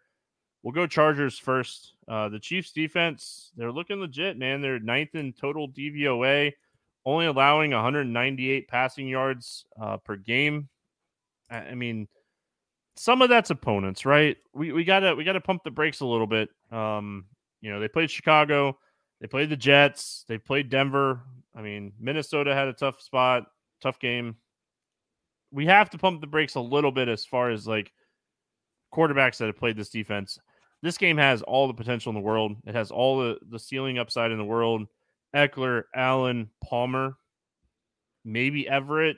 I mean, I really think you just kind of stick to the the studs here. Allen, Allen and Eckler and maybe a little bit of Herbert. Um, you play the studs and just hope that they show up in a big spot. Yeah, um, Eckler and, and Allen are two def- two guys you definitely want exposure to. Um, we saw Eckler come back last week and, and jump kind of right back into that role. His efficiency was way down, but it was a really tough matchup against a very good Dallas defense. Um, I do think the Kansas City defense is solid. I don't know that they're in that in a top in a top tier of the N F L by any means, but they're certainly much better than they have been in years past. Um, I feel like Kansas City is going to play from ahead in this spot, and Eckler is so good out of the backfield. Like we we know he can catch ten balls out of the backfield if if that's what they decide to do. And Keenan Allen has just been getting so much of the target share since Mike Williams has been out that I'm going to be loaded up on him. I think he's too cheap for this spot. Um, I think slightly prefer Allen over Eckler just because the the rushing efficiency we saw from him last week, maybe he's not quite one hundred percent. And I know Keenan Allen's going to be just targeted a ton. Like I, I can't see a world where he doesn't get double-digit targets in this spot. Um, eighty-six hundred just too cheap for, for the role that he's going to have. If he finds the end zone, he's going to smash. Um, not not as sold on Everett. Palmer is the guy that that I'm struggling with. Like his role has looked really good. He just hasn't done much with it. Um, another seven targets last week. That's three weeks in a row with seven plus targets. Um, he only caught four of them though. Um, I probably still play him because he's on, only forty-eight hundred and because of the game environment. Um, I do have concerns about the talent level there, uh, but it's it's Keenan Allen is the main guy for me here. That that's the guy I know I want to just jam in as much as possible. Like I probably yeah. have Cooper Kupp and or Keenan Allen on every team that I build. Oh, one of the two is that what you're saying? Y- yep. I think yeah, just I, one of those guys is going to smash. I'm almost certain of it. I mean, you hope so, right? Like that's what you're that's what you're paying up for. Um, oh my gosh, Marno, the tight end for the Saints just dropped a wide open touchdown. Um, I will say this: last year, Week eleven, Kansas City, uh, L A Chargers, Keenan Allen, eight targets, five catches, ninety-four yards. I mean, it wasn't a monster game. Different offensive coordinator is what we have to keep reminding ourselves. Yes. And Mike Williams we, yeah. is out. Mike Williams is out. But we've just seen, like, this is a different Keenan Allen this year. Yep. Yeah, different Keenan Allen. So, um, I mean, it's hard for me not to love Keenan Allen in this spot. I'm with you. Um, I just, gosh, how do you not? How do you not love him in this spot? I just think, like, Palmer is a guy that's cheap that, like, if Allen's struggling, Palmer – I mean, he's getting the targets. He's over sixty yards in three straight. Like, he just needs the touchdown. And at forty-eight hundred touchdowns, sixty, seventy yards, five, six catches, you're there. Um, so um, that's kind of it, I think, on the Chargers. I, I really don't want to go d- deep diving here. Going to the Chiefs side of this game, there's going to be a lot of talk about Mecole Hardman coming back. Whatever. Um, could he score three touchdowns? Sure. Will I have a little bit? Probably, because I'm I'm a sicko. He knows the offense. They are desperate, desperate need of somebody. Um, M V S is just running straight down the field. I still think Rashee Rice is the, the best option, not named Travis Kelce in the passing game. I really like the spot for Pacheco. Keith, I you might call me crazy, and everyone can kind of call me crazy. My favorite contrarian play in this game is Pacheco Chiefs defense. I don't think that's crazy. Um, like the Chiefs defense is twenty-four hundred and they've been extremely solid this season. Like Herbert can turn the ball over. I don't, I don't think like he's dealing with that hand injury still as well. So I, I don't think playing Chiefs defense at twenty-four hundred is crazy by, by any means. Um, the, and Pacheco is cheap also at, at sixty-one hundred and, and the Chargers have long been a team that we can attack on the ground. They've been a run funnel for, for a couple years now. So I, I like that call quite a bit. I, I'm with you completely on the wide receiver situation. Like Hardman, I think the guy he affects the most is is Tony. Um, like they run the same type of design stuff for, for Hardman when he was there as they have been doing for Tony. It wouldn't surprise me to see him get a design run down in the at the red zone. Um, so I think he's playable at thirty-two hundred. But Rashee Rice is is my preferred receiving option. If I'm using Patrick Mahomes, it's it's Rice that I want to play. Um, I would use Hardman more as as a run back um, on Herbert stuff, or even just secondary correlation with like a Keenan Allen. Of course, Kelce is amazing. Um, we saw the ceiling come out last week, twenty-four DraftKings points, and he did not even score. Um, so like like double digit targets is in play yet again. eight K is an uncomfortable price for a tight end, but you got to look at him as, as wide receiver one, like you, like you mentioned earlier. So, um, yeah, I mean, I think, think that about does it. You probably want exposure to this game. It's the highest total of the week by, by a good margin. So load up as, as much as you want. My, my, my second question for you is obviously Travis Kelce, wide receiver one. Could you, if you can make it work, because we do have so much value, could you see yourself going like a Patrick Mahomes, Pacheco, Kelce build? Or do you think that's just too expensive and that's too stretching your team out too much? Yeah, because of the price of Mahomes. I mean, I guess Mahomes could throw a Pacheco one. I think that's the scenario you're looking for, because I think the Chargers... You got to have Allen, right? Like, you have to have Allen on the other side, or Eckler. So, like, that is yeah, a really... Yeah, I would think so. I was just, I was just, like, looking at it really quick. Like, if you plug in...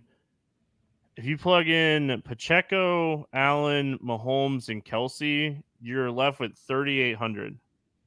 Yeah, that's that's probably too expensive. I, I don't think you can find enough ceiling throughout the rest of your lineup to make that work. No, because even if you play the Patriots defense, which is the cheapest defense of the week, or let's just say like Arizona against Seattle, that might be like twenty-three hundred. It's still forty-one hundred a player. Like, you, even with Evans um, and a flex tight end and like Wandell, like you're, I mean, everyone's building the same team at that point. Um, right. So, yeah, I mean, if it wins, you can split, split with a hundred people in the first. And I mean, you're still making money.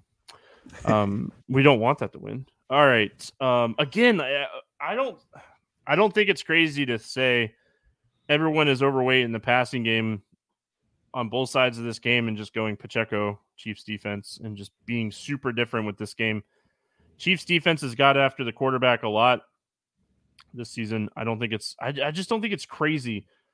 Like, if you're going to be underweight on this game, like the Chiefs defense has double digit fantasy points in three of six games. Like, Pacheco gets there because, I mean, then they don't really use McKinnon a lot. Like, in that scenario, Pacheco gets twenty attempts, scores a touchdown or two. I think you need him to score two touchdowns, really, and like maybe get a defensive touchdown. I don't know. I, I just I don't. This game is so hyped, and it should be such a great football game. I, I just worry about this game, and I probably shouldn't. Yeah, I mean, I think you're you're going about it the right way. If it fails, it's because the Chiefs' defense doesn't allow the Chargers to to keep up. Like, and then the we've seen the Chiefs kind of pull back this year. And and that's when they would get Pacheco really involved. So I, I like your angle of how to play this. If if it fails, it's probably because of, of the Chiefs defense. So I, I don't hate that angle at all. Yeah, Chiefs defense gets one or two touchdowns. Pacheco scores. Mahomes only throws one touchdown at his price. Like that. I mean, Mahomes is going to have a good game. I mean, I'd be shocked if Mahomes doesn't have a good game here. Yeah, but I mean, he could go two ninety and two and not be optimal easily. Like, that's what we keep talking about with the expensive quarterbacks. Yeah, exactly. His pass catchers are just bad, man. I mean, and they just they they're just using so many. Like, stacking the Chiefs is is so hard because you just none of the secondary pieces are playing. Watson might not play. I mean, does does that bump up somebody? I don't know. Um, who knows? Maybe it bumps up McCole Hardman. maybe maybe no, McCole Hardman I, goes right into think, the Watson role. I think Justin Ross is the guy, but he's still not going to see enough of the field that, that we can target him, I don't think. Um, maybe maybe Rice runs even more routes, which just furthers solidifies my interest in him. Um, but yeah, it, Chiefs wide receivers are, are tough. Green Bay Packers, Denver Broncos is where we finish. forty-five total in this game. The Green Bay Packers, a one and a half point favorite on the road. Keith, my favorite game of the week. I love the Green Bay Packers coming off of a bye. Extra week for Christian Watson to get healthy, be available. He's fifty-six hundred. Jordan Love is fifty-eight hundred. It opens up everything you want to build. You can triple stack it or double stack it with Luke Musgrave at thirty-three hundred at tight end. I love the Green Bay Packers against this terrible Denver defense. Yeah, I mean, this is a fantastic spot. I'm I'm completely with you. Um, the Christian Watson thing is just looks so, so juicy this week. fifty-six hundred for what this guy was last year, it would be way too cheap for this matchup. Coming off the bye, like you said, should be fully healthy for the first time this year. We saw seven targets from him going into the bye. Like, he is way too cheap. I'm a little bit concerned that the entire field is going to see this, and he's going to end up as, as a chalky wide receiver. Having Marquise Brown in the same price tag certainly is helpful. Um, like, because I, I want both of those guys. Hopefully they eat into each other's ownership and I can end up overweight on both, but love this spot for Christian Watson. Um, I think we could see eight targets ish. And we know, like, he scored touchdowns at an extremely high rate last season. Um, so like Love is going to be looking for him down in the red zone. He's a huge target. Uh, love, love the Watson call.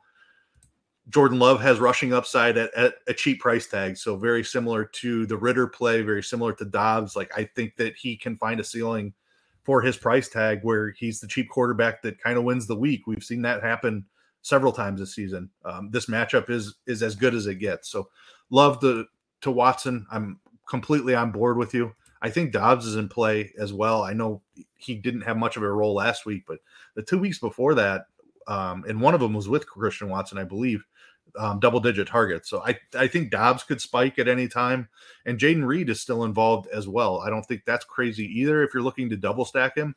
I would not play Jordan Love without Christian Watson, I don't think, just because I think that's where the upside comes from, the big playability. But I'm I'm fine double-stacking with one of the other cheap guys, include Musgrave in that group as well. The other thing I want to talk about is I really hope Aaron Jones plays in this game. If he is healthy, this is a fantastic spot for Aaron Jones. Like, he he was on his way to smashing against Chicago. This is a very similar spot here um, against Denver. sixty-eight hundred, I don't think anybody's playing Aaron Jones. I think people are looking to the passing game, and I think he has three touchdown upside in the spot. Love the Aaron Jones call. I hope he plays as well. Um, that's not going to stop my love for – for Jordan Love in this spot, though, for what it's worth. I, I just, I worry. The only thing I worry about Aaron Jones, hamstring injury. Like, he tried to play week four, um, left game really early in that one because of um, the hamstring. A J Dillon stepped in week five, had twenty carries for thirty or for seventy-six yards and a touchdown. If Jones is out, I think you can play A J Dillon at fifty-three hundred in this spot. Love Jordan Love, love Watson. I think Dobbs is in a, an excellent spot for a bounce back game. Musgrave, the, if you are looking at the game log, week four he, is when he got the concussion really early in that game, but the production has been fantastic. He's been very involved here, so uh, love Luke Musgrave as well.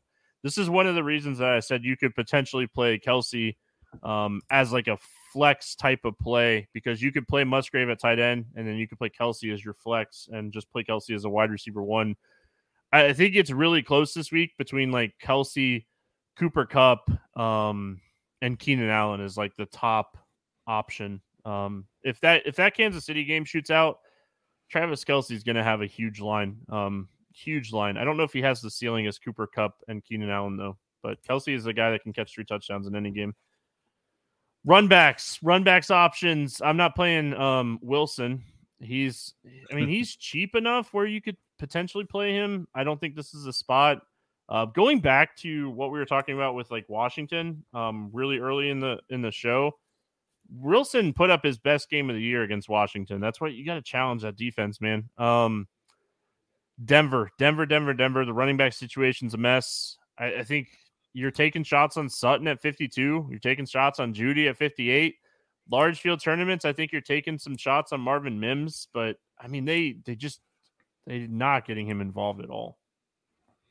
Yeah, I, I've been chasing the Mims thing, hoping that we were going to see the spike target week. It's getting pretty hard to keep clicking the button when it seems like the usage is going in the wrong direction. Like early in the season, they were taking one or two deep shots to him every single game. He just hasn't been doing that. Um, I think they're they're trying to trade Jerry Jeudy. I could see them showcasing him in this spot. They've tried to do it in the past. It seems like they tried to do it a little bit last week, and he just he couldn't get anything done. Um, so Sutton is is my preferred play, even though I think they could kind of force it to Jeudy a little bit. Sutton's just been the more productive guy, um, certainly in the in the red zone. Um, he's he's getting the more valuable targets. So I, I prefer Sutton over Jeudy. I think Jeudy is fine, especially if you buy into that narrative that they're they're trying to trade him, so they're they're trying to get him productive before they can do that. Um, that's really about the only place I'm looking. I agree with you. I'm not touching the running backs. Just a three-way split, pretty much. Um, no clear, like McLaughlin is probably the most talented, but P. Ryan cuts into his his pass game role as well. Um, Williams doesn't get enough touches for me to want to target that. Um, yeah, the, the running back situation is a mess. So Jeudy and Sutton, I think, are, are the only for sure targets. I'm struggling with with Mims. I just I don't think I can do it anymore. Yeah, I mean the. That's that's such a it's such a tough spot. And as far as like the running back situation, McLaughlin played forty-one percent, uh, Williams played thirty-five percent, Michael Burton played twenty-five percent, and Piron played sixteen percent. Um, so they had Burton's more of a fullback type of yeah. type of role, but I mean they they McLaughlin in the passing game was the guy that ran routes. And I mean, Williams got the, the carries. I, I think it's a real, it's a split running back room right now. And I don't think they have a ton of upside. Good matchup. Green Bay is not great against the run. Um, I mean, if you wanted to take some shots on like the four o'clock slate, like four P M only slate, the four game slate, and you wanted to play some Williams. Um, I, I don't think that's a crazy idea. I don't have anything else to add. I love this game. Um, I will say, like, my favorite run back here is Sutton. Uh, we should note that Dolchich is doubtful. I don't think that really bumps up Troutman. It just potentially bumps up the wide receivers a little bit um, for me. Yeah, I, I'm not interested in Troutman. Um, just haven't seen enough from him. Um, but I, I do agree, like, Dolchich being back would impact the the target share of the wide receivers. So slight bump if, if he's out. Yeah, came back with that hamstring injury. Um, from the I R and re-injured the hamstring early in the game last week. All right, morning grind game. Always fun to get through the slate. Um, hopefully everyone's feeling better after a first look. But I mean, man, I this game, man, I like I like this game a lot. I'm glad we ended on that game. I almost switched it to the Kansas City game, but the Green Bay Denver game is just one of my favorite games of the year or weekend. Weekend, not year, weekend. All right, favorite game of the year might be Philadelphia, Miami. Let's go, Miami. Yeah, that's that's in the running for sure. Hopefully it doesn't disappoint. oh, it's it's Sunday night, and I'm not going to play any D F S action on that game. I've already like told myself I'm not playing any D F S. I'm going to watch it as a fan, so it's not going to disappoint unless the Dolphins lose. Uh, that's as simple as that for me. All right, let's uh, morning grind game. I d- delayed so we can switch everything over, um, or I could switch everything over myself. Quarterback for three hundred plus passing yards. Who's getting the job done this week? I think it's a good spot for Geno Smith and this pa- Seattle passing attack. I think Kenneth Walker is going to be one of the highest owned running backs on the slate. I'm gonna I'm gonna play a bunch of Geno. I like that call. Um, he's second for me on my D K rankings, fourth on FanDuel. For um, spoiler alert for if you don't have premium here at RotoGrinders.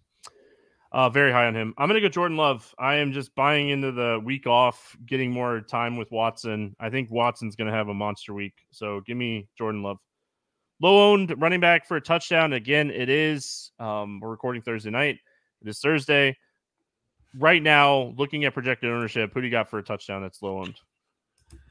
I just talked about him, and it's that same game you just mentioned. Aaron Jones coming back from an injury. I don't think anybody's playing him. Um, the passing game is too cheap. But Denver's been exploitable everywhere, so give me give me Aaron Jones. This might not be a touch like a rushing touchdown, but Saquon Barkley's role is too too high for him to only be five percent owned when we have a ton of value on a slate. So I'm going to go Saquon Barkley for a touchdown. We currently have Barkley projected for five percent on DraftKings and eight percent on FanDuel. Um, I, I like Saquon as a, as a contrarian play this week if he's going to be that low owned. Uh, quarterback, wide receiver stack for a touchdown. Who do you got? Uh, give me Justin Herbert to Keenan Allen. Uh, Keenan Allen has just been running different routes this year. I feel like he has much more touchdown upside than he has in the past. Um, we love that game environment. He's very clearly the number one option in that Chargers offense. I'm going to go a little off the board this week. Just kidding. I'm going to go Dobbs to Hollywood Brown. If anybody's listened to the podcast the last couple of years, they'll get that joke, or last couple of weeks, they'll get that joke. Um, I'm doing it again, Keith. It's going to be painful, and I know it's going to be painful. I'm going in with it knowing it's going to be painful. They're both just cheap against Seattle, and I think that's how you got to beat Seattle, is through the air. Wide receiver with eight-plus targets. Who's getting the targets this week? Well, we're on the same page there, because I have Hollywood written down to get eight-plus targets. He's had double digits in each of the last three weeks, so uh, I think it's going to be a big week for Hollywood. I'm I'm much more with you on that one than I was last week. All right, let's do it. I have Saint Brown this week as my um, ten plus targets or eight plus targets. Just the, with the with the running game all in shambles right now and not knowing what's going on, a really competitive game against Baltimore. I think Saint Brown, the volume, you're playing him for volume, and with with just looking at like how these top end wide receivers with Cup and Diggs and the and I think that we might get a lower owned Saint Brown, because like he's he's really close in price to like Keenan Allen. So um, I think this is a spot we we take some shots on Saint Brown. Uh, tight end for a touchdown. Who's scoring this week at tight end? Don't know who his quarterback's going to be, but I'm I'm sold on the talent of Michael Mayer. I love the matchup here against Chicago. I would prefer Aiden O'Connell be the quarterback, but I think Brian Hoyer can find him as well. So give me Mayer against the Bears. All right. I'm going to go to the Atlanta Falcons. Atlanta Falcons. And I'm not going to go Kyle Pitts. I'm going to go Love Jonnu Smith to score a touchdown this week. I, I think we're just looking at a guy that is very involved in this offense, and they we finally saw him score last week. He's had over five targets in five straight games. Um, it's really working for Atlanta, rolling out these two tight ends. Currently projected for five percent ownership on DraftKings and one percent on FanDuel. The price on FanDuel makes them a lot tougher. Um, but I, I think that this is a, a spot we we take some shots on both Jonnu and um, Kyle Pitts. Love that call. Defense wins championships, except for in the N F L. Who do you got for a defense um, to score ten-plus points? Give me the Raiders against my Bears. Uh, Tyson Bagent, I think, can have some success through the air, but he's going to make some mistakes as well. Uh, wouldn't be surprised if the Raiders get the ball, like find three turnovers in this spot. If they scoop and score one or or pick six, would not surprise me at all. So I'll take the Raiders. I hate playing like chalky defenses, but like it's not even close for me this week. The Cleveland Browns are my favorite defense. I just love this spot for them. I think that they're going to get after Minshew. Um, you know, we talked about Pittman. I like Pittman, um, but they're going to get after Minshew. So I'm I'm going to play some Cleveland Browns, and by I'm going to play them. They're probably going to be my highest on defense this week. All right, shifting gears to the betting side here. Um, I didn't look how we did last week. Let's look really quick. Um, how did we do last week, Keith? Uh, a lot I think of red. I was two and two. I, w- I was I went two and one, two on the bets. Yeah, you went two for two. I went one and three. I had the Houston money line. I missed the over in the Rams. Missed the over in Madison's rushing yards and Justin Fields' passing yards. So, um, all right, we got to bounce back. We got to bounce back. One, two and two and one, one and three is not good enough. Um, I listen. I'm just saying how it is. Uh, what do you got this week for your against the spread or money line bet? I'm going Detroit plus three. I still feel like they're an undefeated or an underrated team. Um, this Baltimore offense is. Like they don't have any running game. I, I believe in the passing game. I like the game environment overall, but Detroit's defense is, is really solid, and they're just, just an underrated team. I don't feel like they should be three-point dogs, even on the road in Baltimore. Um, this is one of the ones that I written down. I write down two every week. Um, I actually wrote it down as uh, Detroit money line. So I, I think Ooh, love it. I think yeah. if you want to just – If you want to take the plus three, um, take the plus three. It's fine. Um, so I, I do like the money line as well. Like, I definitely think Detroit has a chance to win this game. So for me, I so I again I write down two every week. I have um, Washington minus three as my other one. Uh, when I wrote this down, it was Washington minus two and a half. I still like Washington minus three. I think Washington controls this game and beats the Giants. one of the reasons that I have so much interest in Brian Robinson is I think Washington controls this game. Uh, over under bet. What do you got? Give me Arizona, Seattle over forty-four and a half. Um, Dobbs has struggled the last couple of weeks, but I feel like he finds his footing again here. That's the Seattle offense. I think can put up a ton of points in this spot. They can do it any way they want, whether it's on the ground with Kenneth Walker or through the air with Geno Smith and D K Metcalf and company. Um, and then I think Arizona can, can do a decent job of keeping up. So I like over forty-four and a half there. If you are a fan of the no fun league, you could take the under in the Chiefs game. I'm just kidding. um, I am going over in the Green Bay Denver game. I, I just, I mean, the statistics, Denver's the worst defense in the N F L. Green Bay's defense has not been great. This should be a game where both offenses can move the ball. I think we're going to see a lot of scoring in this game. And I think it closes at like close to forty-seven. Uh, I think this game's going to get bet up a little bit. Uh, player prop for me this week, Keith. What do you got? Give me Keenan Allen over seventy-five and a half receiving yards. He's been getting targets down the field this this season. I uh, feel like they're going to have to throw the ball quite a bit here against Kansas City. Um, Keenan Allen over seventy-five and a half. Allen over seventy-five and a half. Um, I have no problems with this one whatsoever. I think this one's really solid. Uh, there's not, I, I will say like this week, there wasn't as much like jumping out to me on like the main slate, but this one, this one, like with this guy healthy in a game that I expect to be really competitive, give me Sam Laporta over forty-one and a half receiving yards. Um, I will say like our projection model absolutely loves this one. Uh, it's one of the highest, like, percentage differentials on scores and odds this week. I, I think this is just a phenomenal uh, spot.